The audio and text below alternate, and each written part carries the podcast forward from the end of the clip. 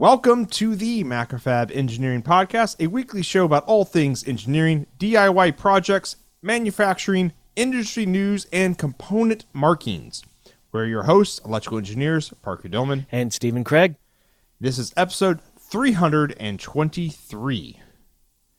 So our first topic today is I this title might be a little it, okay, it is very clickbait. yeah, I was about to say it's, a- it's very clickbaity. I, I do like it though.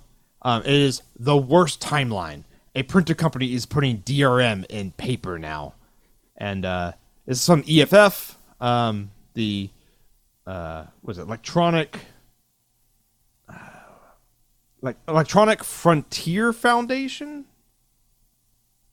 I think that's correct. I'm not sure. Electronic Frontier Foundation, EFF. Yeah, I think that's correct. Um, yeah, the, uh, Electronic Frontier Foundation. Um, so what this is is Dymo, who's a manufacturer of a bunch of like label printers, has started or has been um, putting RFID chips in their spools that go into these label makers. So everyone knows about um, printer companies like Epson and Brother, like for inkjets, where like they lock you into theirs because their their cartridges for the inkjets have or have a chip in it, Mm-hmm. and uh, and so like your printer will only recognize official cartridges and have like cartridges can only print so many pieces of paper until they run out in quotes of ink. Um, and uh, well, on the flip side of that though is like thermal printers never had that issue because there's no ink, right? There's no there's no consumable there. Well, and the whole thing about label printers was you buy the printer and then you can get whatever label just fits and you slap it in there. And that's like Yeah, one of the best there. parts about label printers. Yeah. Um and uh so they added so Dymo added this RFID basically lockout chip, if you want to say that, um, into their their spools. And the first thing I thought of though is like what kind of RFID chip are they using that is cheap enough to be that disposable, right? Right. that can just go into a spool. Because a long, long time ago, Stephen and I were looking at um, ways to track panels on manufacturing lines. PCB Like- panels. Yeah, PCB panels. Um, like either with stickers or stuff like that. But we kind of wanted to try like, wouldn't it be cool if you could like just type like uh, a command on like a, a console or whatever, and it would tell you like where a general location where that panel would be. Which an R if you had enough RFID like transmitters and stuff around a building, you could you could do that. Um, but basically, what we found though is the RFID chips were not cheap enough to do that because basically Yeah. they're disposable because they're like some of them you soldered on top of the board, so you would have like a footprint on the panel, Mm-hmm. and then some you like routed out, like put it on edge of the board, layer. and it like yeah, and they got epoxied into the side. Yeah. Those were really cool, um, but very labor intensive to do, and uh, it just never worked out financially to make sense. So when they are just throwing away RFID chips Yeah. and, and spools, um, so I'm guessing, um, You know, So what- what real di- quick, uh, fun tangent. Uh, Yeah. Somebody that I used to work with, um, they moved on and went to work for Lockheed Martin. And um, I, I talked to him, I don't know, a year ago, or something like that. And uh, apparently, they do RFID on all of your hand tools. So if you're an assembler at a desk, your screwdriver has RFID in it, and they make sure that your screwdriver ends up in its place on your desk at the end of the day. And if it's not there, they can ask their system, "Where's you know Jason's uh, screwdriver?" And it can it can triangulate and find his screwdriver. yeah, yeah, yeah. Um, why do they do that? I, I don't know. There there must be some kind of regulations or something where they're just trying to be unbelievably strict, such that I I think it I think it is traceability of everything Like, Yeah. how did this get put together? What exact tool put this together? They can yeah, what tool was at this desk? Yep. Uh huh. Yeah, Yeah. okay, okay. Yeah, I guess if you need to track that kind of stuff, um, it makes a lot of sense. Yeah, to do it it's uh, pretty cool, but also whoa. Yeah. Whoa. Okay, label makers. Yes. So, um, I'm assuming. So, so what Dymo says is basically you can just put a spool in there, and now the RFID chip just tells the printer what the specifications of the spool is, which is a cool idea. Except other manufacturers have done this same thing without electronics. Um, I have a brother printer somewhere like in a drawer down here for like printing labels and stuff. Um, and it uses like it has like pins, I guess, or like basically switches at the bottom of the printer. And when you put the spool in, it has a grid of holes and not holes. I guess that that either depress or not depress the, the switches in the bottom, and that tells the printer what you loaded into it. Yeah. And that's very easy for third parties to copy. Right. Um, basically, what Dymo is doing is they're just locking you out into only Dymo products because they probably have some kind of authentication, uh, handshaking that you can't easily clone. Like, Well, they they also say in this article um, that it's it's also for auto counting of remaining labels, which fine, that's cool. But do you need all that technology to do it? Like, could you? Because it, it you know it can it can sense that you've uh, put a new hundred count label in there, and then it counts every time it rotates or whatever. Uh, and Yeah. give you an accurate readout, but is that worth the added cost of now paying for these rolls with an RFID in it? yeah, I, no. exactly. um, I don't think I've ever had a problem running out of out of uh, labels, like that being a problem in like a production environment. Yeah. You usually you just like have a like what we do is we just have an inspection like once a, a week like look at the printers and like see how close of a reel is getting empty and if it's getting close you just put a new one in Right. you don't have to worry about it It's just yeah, no. The, the, this is not a huge problem to solve, is what we're getting at. Correct. Yeah. And like zebra printers and stuff just have a they have a counter built in. Right. And so you just like put the reel in and then you reset the counter and it, it knows how many it spits out. Well, I, I think them saying this in their sales literature, uh, Dymo, is is just kind of like getting away from the fact that they're locking you into Yeah, locking you in. Correct, yeah. Um I do want to know what I might just actually just buy a spool and see like or maybe someone's already hacked it to figure out what the what's actually talking between them two. Um like are they using the RFID chip as like an EEPROM to like store how many labels are being used? So like it knows like oh this spool has 643 left, right? And it like encodes that onto the RFID. I think that's what Um, the sales literature is hinting at. Yeah, It- it'd be very interesting because I I really want to know how what part or what component are they using that's that inexpensive that would work. You know, in this article, they post a link to um, an NXP chip, the CLR C663, uh, Really? Which is a high performance multi protocol NFC front end. Now, here's the thing I don't think that's what's in the. Um, the the spools themselves. I think that, that that is the chip that's probably or something similar to that is what's in the actual printer. Where do you see that in the article? Uh, they have a hyperlink um, under uh, in the words uh, RFID chips.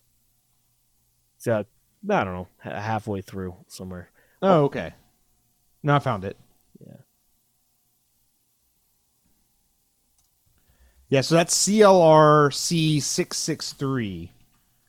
Let's just see what that looks like on Mouser. I I already did that. It's a QFN package. in other words, I it doesn't look like a part you would put in a reel or a spool.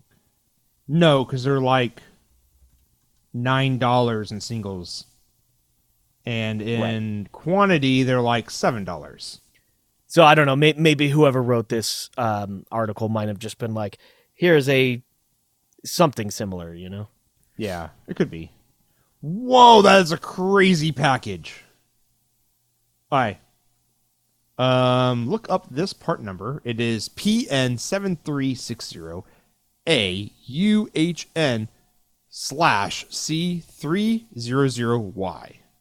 And for those in Twitch chat, I will post this to y'all. And uh, look at that image. That is the wackest QFN LGA I've ever seen in my life. Oh, that's cool. Yeah, all the all the pads are like it's like you're going through hyperspace looking at the bottom of this chip. That's exactly what it is. Yeah. yeah, the pad, some of the pads are like what you would expect, and then there's a big, nice square, you know, thermal pad in the middle. But then there's a ton of pads that are all angular and yeah. kind of like like light beams in a Star Wars uh, hyperdrive situation. Yeah. So think of a QFN 64, except it has 128 pins. Yeah, that's weird. And actually, okay, those- so it looks like the lead frame um, that the die sits on before they encapsulate it in the package. It looks like they just exposed the lead frame. Actually, I think that's what it is because I'm looking at page. What page is this? 13 of the data sheet for the part. And those hyperspace leads Hyperspace. are are just connected to the outer. Oh yeah, no, that's totally it. Yeah, that is Okay. Yeah, okay. Those look like they're pads. They're you wouldn't actually solder to those things. Correct. The so important note: the inner leads below the package are internally connected to the pin. Special care needs to be taken during the design so that no conductive part is present under these pins, which could cause shorts. Well, my, the data sheet I'm looking at, which says which could cause shortcuts. Yeah, shortcuts. I saw. Yeah, Shortcuts to what? Okay, yeah, no, that that's literally the exposed lead frame for the uh the die.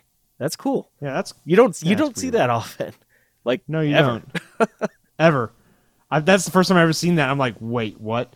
Like, Yeah. I, I was just in my brain. I'm trying to think of like, how do you design that in a EDA tool? Oh, you know, okay. So if you had to design that in an EDA tool, what would suck about that is every single pad would have its own definition. You'd have to design every different. pad unique, Well, or or You don't have to do four one edge. quadrants, I guess. yeah, four quadrants. But but still, like that would be awful. Because uh, okay, um, in my package, uh, DipTrace, that's not a definable pad. You'd have to select each one of those pads and call it a polygon, and then define Yes. all your corners for everything. That yeah, would that's how you suck. have to do it in Eagle too. Well, I'm glad they don't. Uh, I'm glad those Yeah, are not pads that you're supposed to solder to. yeah.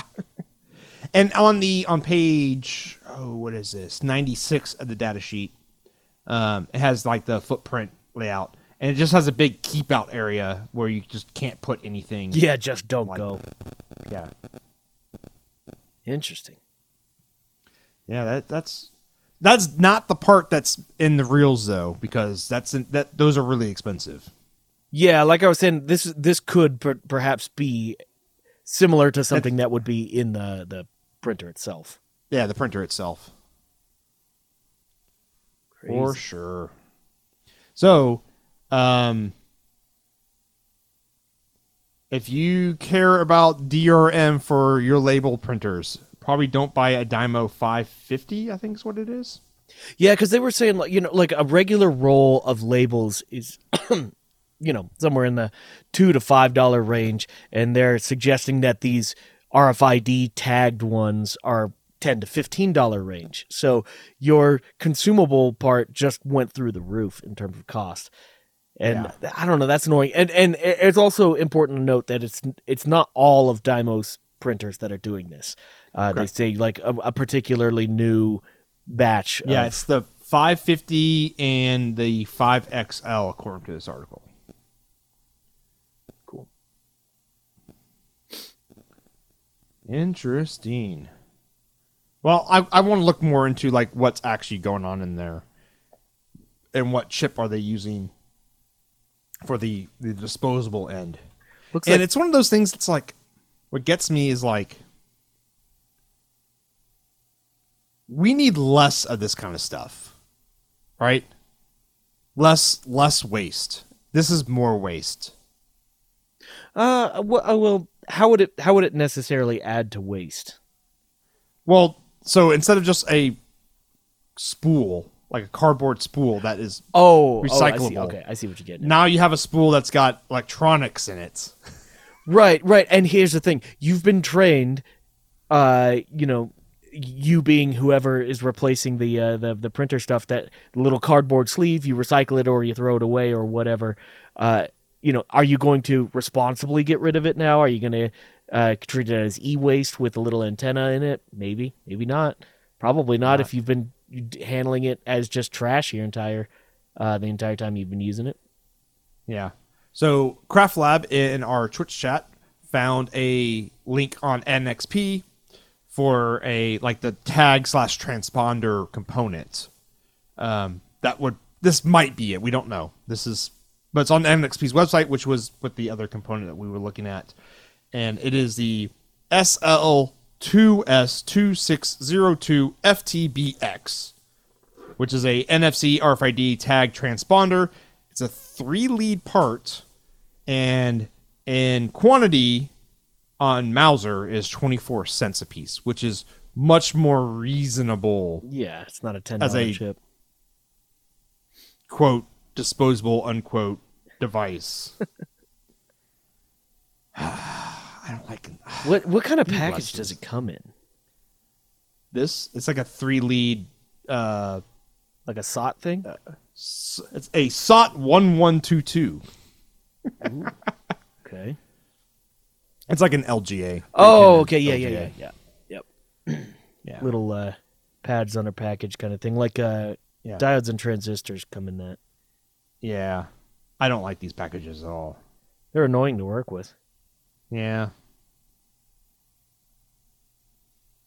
This is probably or similar to it. It looks like it works as like a, a built-in EEPROM and that kind of stuff. So, is it? How is it powered? Are these uh, are these spools like actually connected? No, usually you have a antenna. Oh, okay. And yeah, and it's- it's just power wireless. Yeah, powered over wireless. Okay. Usually how this kind of stuff works. Yeah, I mean that would and make the since you most know the spool has to be within a certain distance, Right. they probably have some tuned um, antenna. See, that's why I'm wondering if they put it on on the you know most likely the radius of the of the spool, such that every time it rotates, it it senses again, and that's how they can count the number of labels.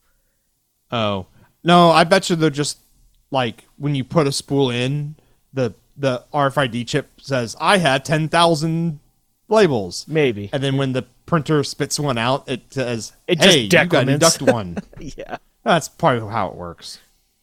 But it would be so much cooler if it was like active. Oh, it had like an accelerometer in it, and so it knew it flipped over and rotated. Yeah, like more intelligent. Eh, if you're gonna pay more, it should be more intelligent. yeah, could be. Yeah, I don't know. It feels a little bit slimy. But then again, printers have always been a little bit that way. You know, they, Yeah. you, buy a thirty dollar printer at Walmart, and then you immediately have to go out and buy eighty dollars worth of ink. Yeah, the moment that you have to print a your your your English report. Yeah, your resume. Yeah, that was at my thing I had at college. I actually had a dot matrix printer, Of course, you did. and um, I printed all my stuff on that. And I I, I I should get another dot matrix. When I graduated, I bought a little tiny laser Mhm. printer for like ninety nine dollars. I think it was. It's like a little inexpensive Dell one, and it's still on its original like cartridge thing. Wow. Toner, toner. That's what it's called for a laser. A toner. Right. Um, I, I don't print a lot though, so I should get another dot matrix though, because those were, you know, set it up to print and Yeah, yeah, and noisy as hell. oh yeah, but I, it was cheap. Like I got it at a, I think I bought it at an estate sale, with like a box of paper too, and I just I'd never had to buy paper or any, or anything for it. It just worked. Though I think it, it ran on a the printer port, and I don't think any computer has a printer port anymore.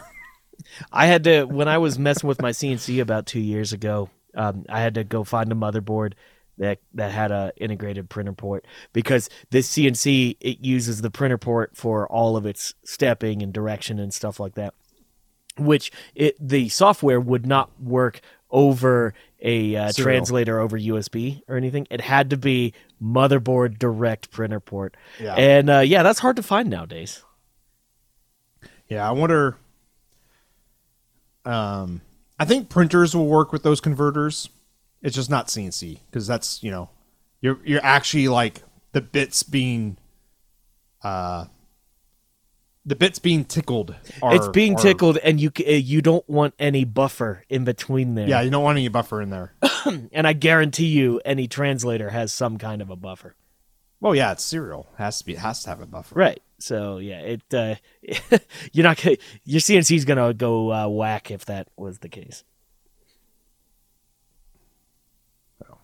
All right, so I got a topic I want to talk about because I kind of ran into this recently, and um, I've I've sort of changed my mind a little bit on this, and I, this is kind of goofy. We've talked about this a handful of times in the past throughout the last handful of years, but mar- how to mark your components on your PCB.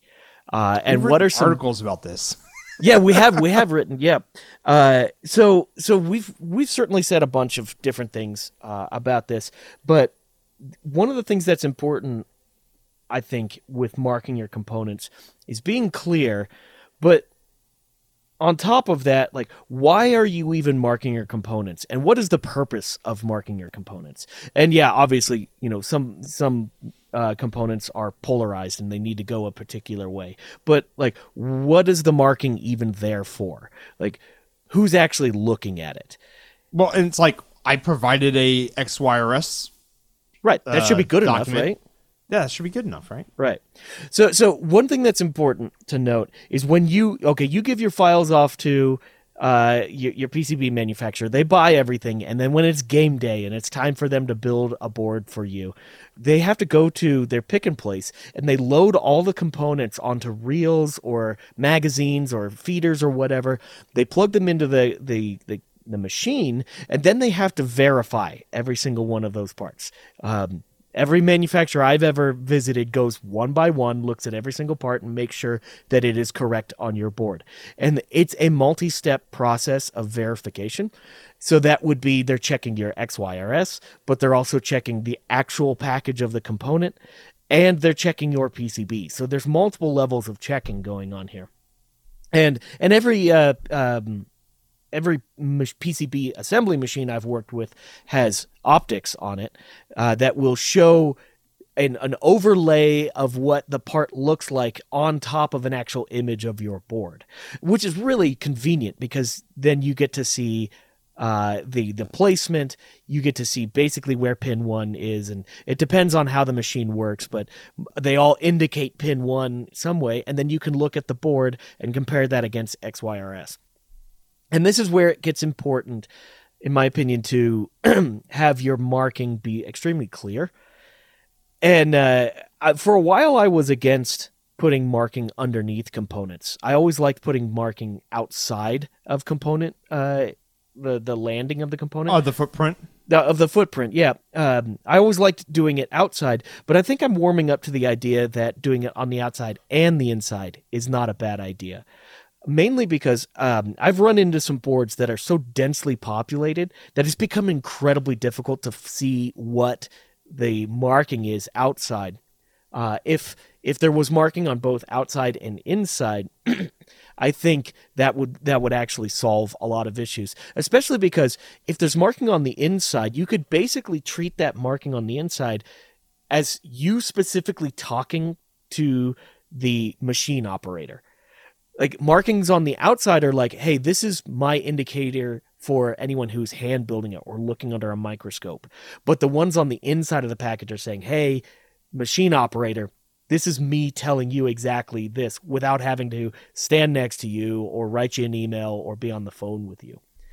Uh, so the uh, marking components th- there's like a gazillion different ways to do it and i think one of the things i'm starting to dislike is marking components with a number.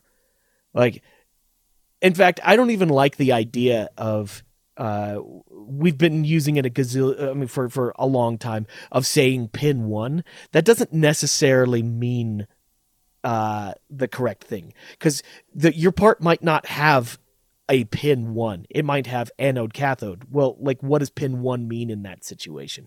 Pin Mhm. one doesn't always necessarily mean the thing that is supposed to be aligned to at the same time. So I think the verbiage around saying pin one isn't necessarily uh we should say something like indicator mark or indicator pin or something because it, it is different. Indicator, I think, is a good term for it. Yeah. Yeah, yeah, yeah. And and so I, I've run into boards where the designer really liked to put the number one next to pin one, which okay, fine, that that works. We can So deal I, with that. I'd like that a lot if the data sheet calls a pin one yes, for the I- mechanical drawing for it.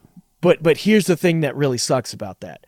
If you have a densely uh, populated board and you really like to put reference designators of all the components around, it's really common to have the number one around, like R. 101 or Yeah, okay. U11 or think of all these other reference designators that will also have the number 1. Well, okay, now your pin 1 indicator for your part is now lost in a sea of other things and and at the same time like maybe there's like a transistor nearby that is Q2 uh, and it's really close to this pin Mhm. one indicator or whatnot. Is that it looks like Q21 now? Is it Q21 or is one the pin one indicate? Like it just it gets confusing really quickly. So I would I would honestly suggest to those out there don't use the number to represent your your directional indicator on your footprints. Use a dot uh, and and preferably use one indicator dot on the outside of your package and one on the inside of your package. Um, so what I typically do is draw bounding boxes around parts, Mm-hmm. even like uh, resistors and capacitors, mainly to show like orientation. Like, because if you put a bunch of let's say 0603s next to each other, like let's put you put two next to each other. Well, do they go hot dog style or do they go hamburger style? The two components. uh, when you put so I draw I have all my footprints have bounding boxes. Yeah. Um, and the bounding boxes are like uh the silk screening is basically where the keep out area line would be. So like so you can put the parts right next to each other and basically the silk screen just overlaps in the center.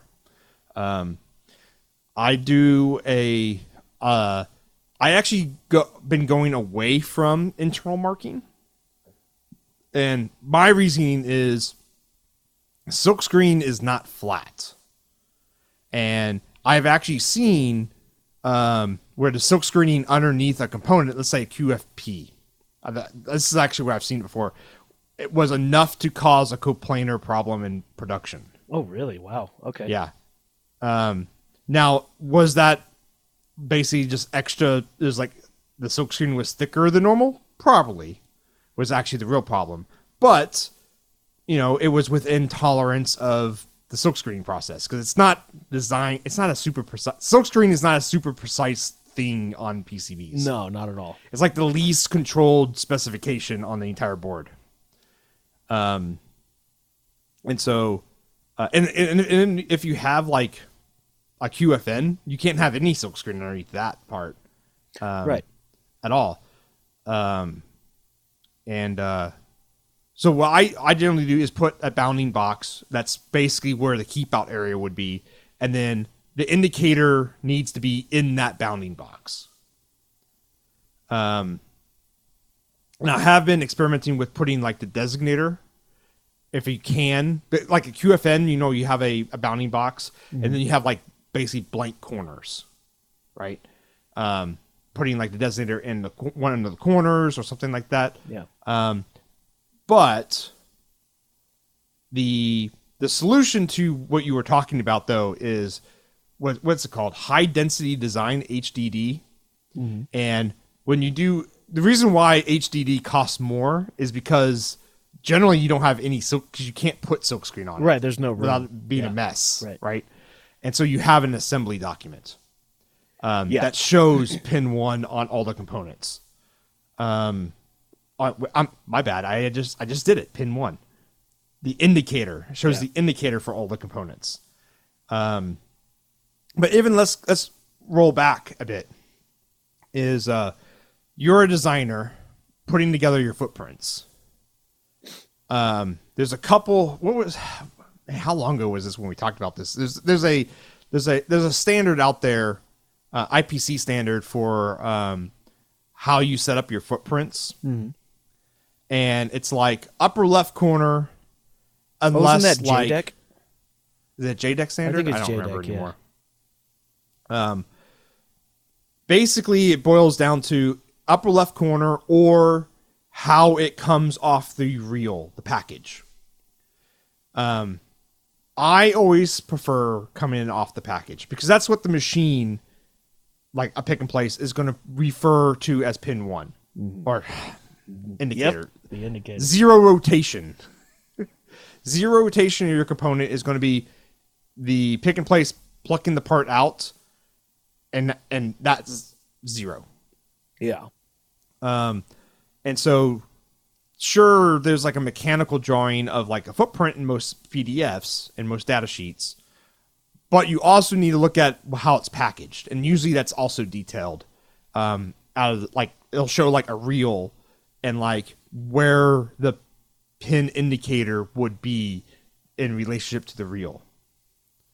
Um, so that's your zero rotation, and that will help out your CM like immensely. Yeah. if you just match that. Well, and that's the whole point. 'Cause then your this, XYRS you're, is you're just trying to help your CM in this case, make Yes. things less confusing and make it easier to read. It, anything you can do to help indicate the indicator uh, in a in a clear way is the best. I, I, I still like I haven't run into coplanarity issues with uh, silkscreen under packages, uh, and so I, I think if the package allows for it, I would still say do it if you can. Um, you know, another thing I've I've run into, and I actually really like this, but it can be troublesome. Um, I've seen diodes where somebody draws the diode symbol next to the diode if there's room in silkscreen, so you can just look at it and that tells you what's anode and what's cathode. Uh, I've run into it, however, though, where the designer messed up and drew the the silkscreen uh, of the diode Backwards? backwards, but then put the letter A anode on an opposite pin, and so you have X, Y, or S. You have the letter A somewhere, and then you have a diode symbol, and they're not agreeing, and that's extra confusing. That- yeah. So, if if you're going to go through all the the effort of putting extra stuff, just be unbelievably clear about everything and like double, triple, quadruple check that Mm-hmm. uh, everything aligns properly. Yeah, I I don't like putting uh, the diode symbol usually because I don't have space. I just put a big big bar where the anode should be. The bar is the cathode. Yeah, Got- you're right. Yeah. See, I would put the A in the wrong spot. right, right, right. Um, and, and and so you know this this actually brings up a little bit of a of a side thing that I want to uh, mention. Uh, I think it's really important, if if at all possible. Say you're this is just talking to people out there who have an idea and they want to make a gizmo or whatnot. I think it's incredibly important that you own your own design and that you be prepared to support it. And what I mean by that is, um, if you want to develop electronics and you want to get electronics assembled and made and then sell them as a product, be prepared to own the ability to modify those files. So, in other words, you're, you're talking with your CM and you, you've handed them, them the, the files, and the CM comes back and said, "Hey, these these part indicator markings are are difficult to read. Can you go out and change the uh, the silkscreen for our next run of this?" Like, that's a very reasonable and regular style request that you might get while working with the CM. And and if if you're running something like a open hardware project where you just downloaded some Gerbers and handed it to uh, CM, that would be an example of well, you don't have the ability to adjust that unless you want to go scrub Gerbers and uh, and adjust things, which that's brutal. Don't do that. Done that. well, uh, yeah, we all have because we've had to, but but uh, you know, like be prepared and have the correct software to be able to adjust these files. Um, it will make your relationship with your CM a lot better. And I want to make sure that I'm saying this is like this is all like hypothetical. I'm not saying this because this has happened to me. It's just I was thinking about it earlier today as I was looking at some some uh, part markings and uh, thinking like, ah, you know, I think I, I think we could do better uh, in, in general. Yeah, I think if you start you you start with how the CM is going to be uh, seeing where the zero degree rotation would be, and start there with your footprint, right? And then making sure that the indication is clear, and then providing an assembly document. The assembly document thing, like, is it, that's unbelievably great. Uh, Yes. If if if I received that, I would be, I you know, praiseworthy to the to the designers because I I don't think I've ever received an assembly document uh, that have I've had to make assembly documents for Yeah. for these things, but like being given one as the CM, I don't think so. Yeah, that's that's actually part of the uh, Macrofab backend is taking all this random data and putting it into a standardization form Yeah. For our all our network factories, right? And uh, part of that process is building an assembly document so that we normalize all the rotations, make sure the pin indicators are correct. Um, but yeah, the um, yeah, if you can do the indication on the inside underneath, it might be fine. I just I've seen that before of causing problems Yeah. and um so I generally don't do that. Oh, here's But- a here's a good thing, good tip for layouts. Um, don't put vias right at the the pin indicator because like Oh, most of, yeah. most of the time that just it just they don't print.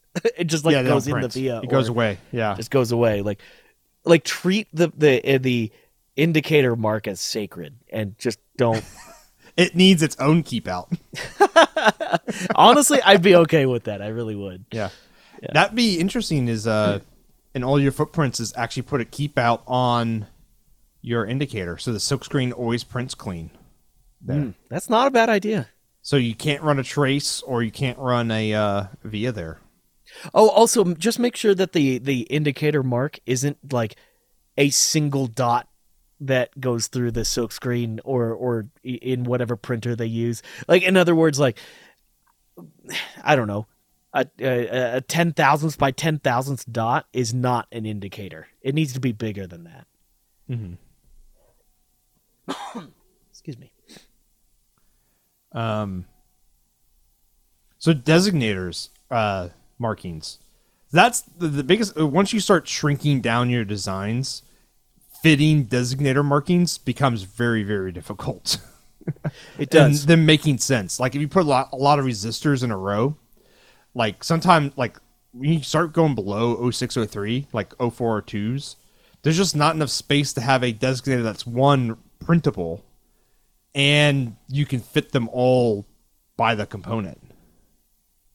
Um, I so yeah, I would typical- sacrifice designators before uh, indicator marks. Well, how do you treat that though? Do you like put all your designators in a row and then point arrows to the parts, or because I've done like a bunch of weird stuff like that, trying to make it clear. It it depends. Um, at WMD, we actually don't put designators on our boards, uh, so our boards are blank, other than pertinent information. Um, So you you really do high density design, uh, HDD basically. well, even in our boards that we don't, we don't. yeah, no, but that's that's that technique. When Yeah. you when you see that at a CM, where like we do HDD or high density design, Yeah. that's what it is. Is they have a process to handle boards that don't have any silkscreen on it, basically. Right. Well, I mean, we'll we'll make whatever the files say. It's just when we do our own personal des- or um, the the company's designs, um, we just do them designator less. Uh, and and that ends up. I mean, the thing is, like when you when you start getting so low, your font size is like two, and and it just Yeah. ends up just being white blobs all over the place. Now, in the past, I've done exactly what you just mentioned, where it's like, okay, say I have a string of resistors, I'll write the string of resistors, you know, somewhere wherever I can on the board and draw lines to them, uh, and anything that just makes it legible. That's uh, Yeah. That's really all that matters. Um, so it just depends on what your company's, uh, I guess, rules and standards are. If I have the ability to put reference designators on boards, I do that. And in fact, if I ever have boards where um, there's hand stuffing or hand soldering, as much as possible, I try to put value as well, just to make it extra clear. So designator and value, and that works with like through hole resistors and things like that. But um, yeah, I mean, you sacrifice the least critical things as you go down the list. Yeah, I go down the list. Um, random thoughts. Yeah. What if you could make the designator your pin indicator? Um, I mean, you could absolutely do that. You could, but that would also be you'd have to make that ex- very, very clear to the CM because that's not a standard. Yeah, I've never seen that before, but I'm like, a lot of times I'll draw like a square Yeah. for like the indicator, and it's like, what if you put the text inverted in there for the in, for the uh, designator? Hmm. That'd be cool looking. Yeah. But yeah, I've never seen that before. Maybe we can make that a standard. That'd be cool. You know, uh, one thing if if your board would allow for it, one thing you could do, this could actually work out well. Uh, instead of using silkscreen for your your pin indicator, do a little circle of exposed solder mask, um, and just have a little copper circle or something like that, or gold circle, um, and then that would be like, who cares what the solder mask is? You don't have to pay attention to it. You just pay attention to those little circles. Yeah, you could that you could do that under a package because then you're not running into coplanar problems. Then Right, exactly. It- you yeah. could run into solder hitting it, but generally no. yeah. Just don't put solder on it. Yeah, no, right. You that's just the thing. You'd have to you'd have to be very explicit about those things not having paste on them. Yeah, you have to be explicit about that, and some CMs might see those as fiducials and then want coordinates for them.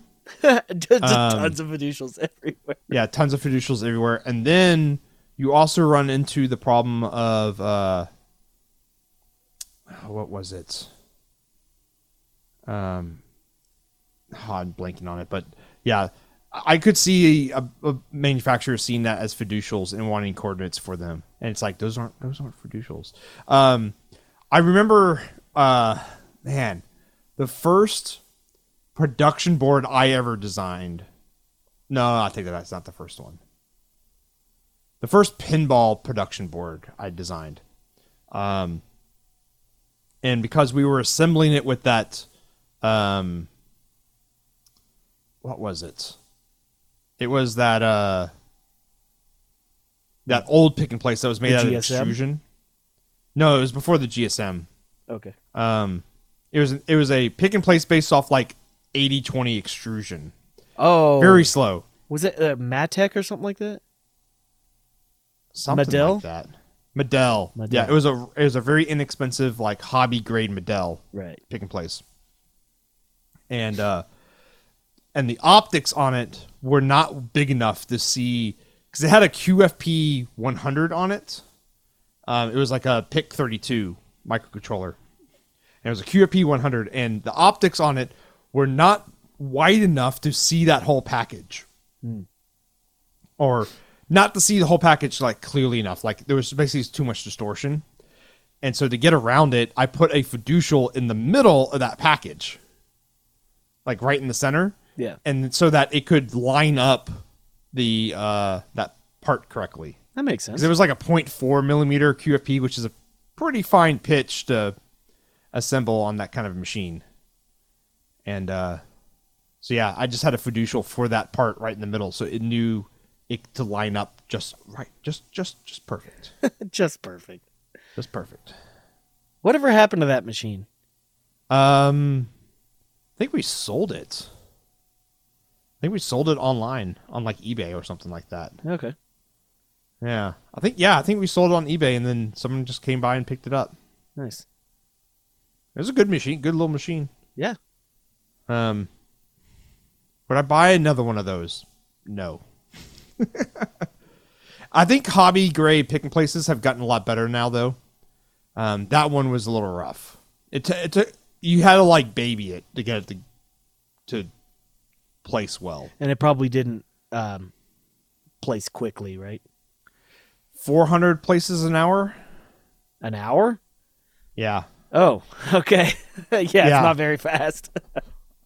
Yeah. It it wasn't fast. It was faster than hand placing for sure. oh, for sure, yeah. Um, because it didn't get tired. right. So you could run it for like ten hours a day, and it would be fine. Um, it was mainly the babying was in like setup, making sure all the offsets were set up right, because it was one of those like it advanced the feeder by like moving the head down and like poking a lever.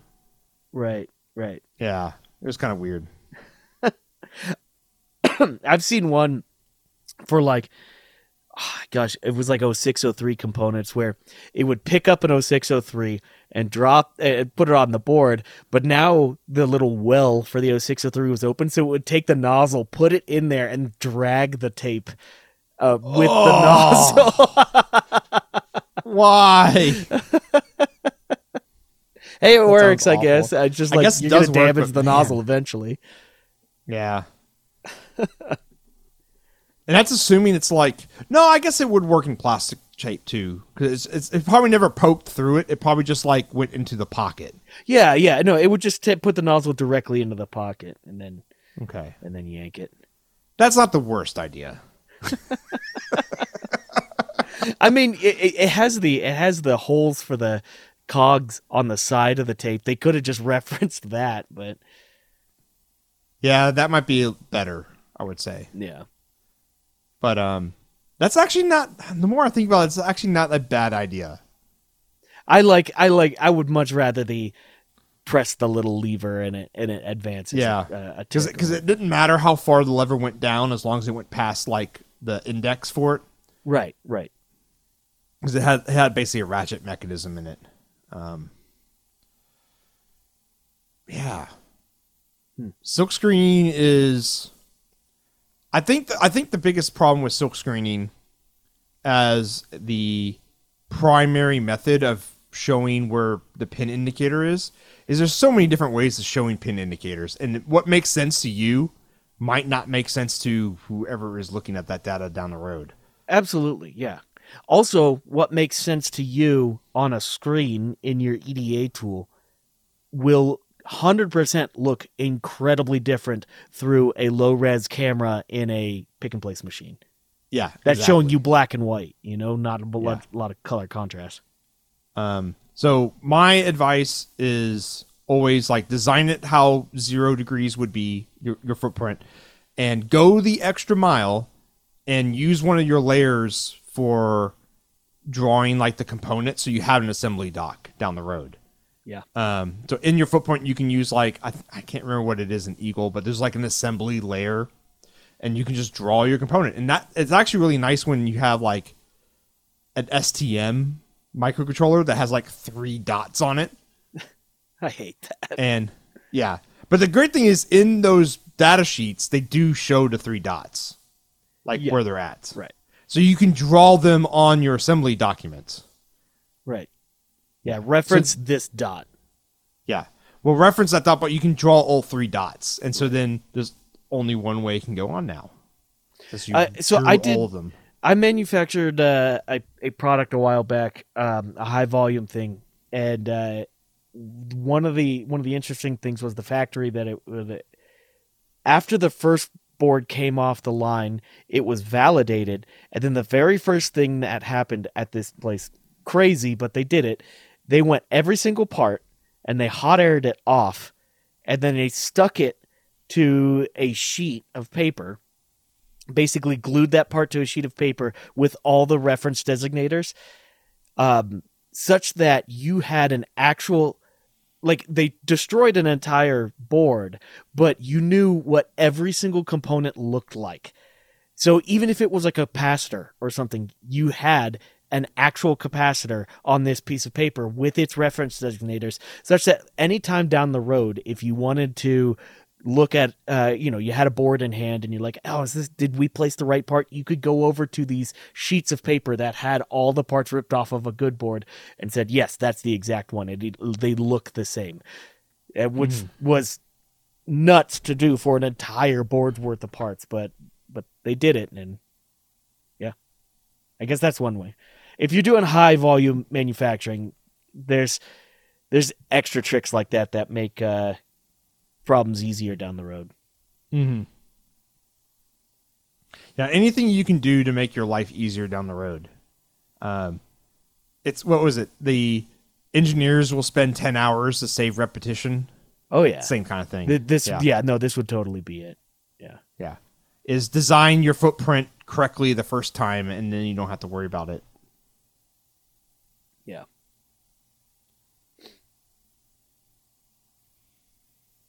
Okay. Well, that was the Macrofab Engineering Podcast. We were your hosts, Stephen Kraig. And Parker Dillmann. Take it easy. Later, everyone.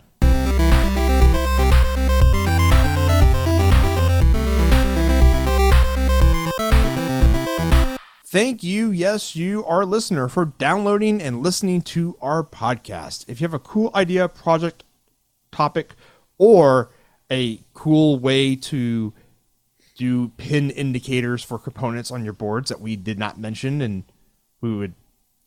I, I want to hear crazier things. Like I see a lot of boards.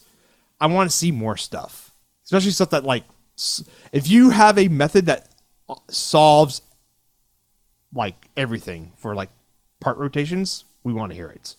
Um, and you can let us hear it by tweeting us at MacFab, at Longhorn Engineer, or at Analog ENG, or email us at the at podcast at macfab.com or check out the Slack channel. Um, it's macfab.com slash Slack. Stephen and I and 670 some odd engineers hang out in that channel. If you can show us a way to do pin indicators that that solves everything, you'll blow our minds. Oh, and we live stream on Tuesdays at 6 o'clock Central Time at twitch.tv slash macrofab.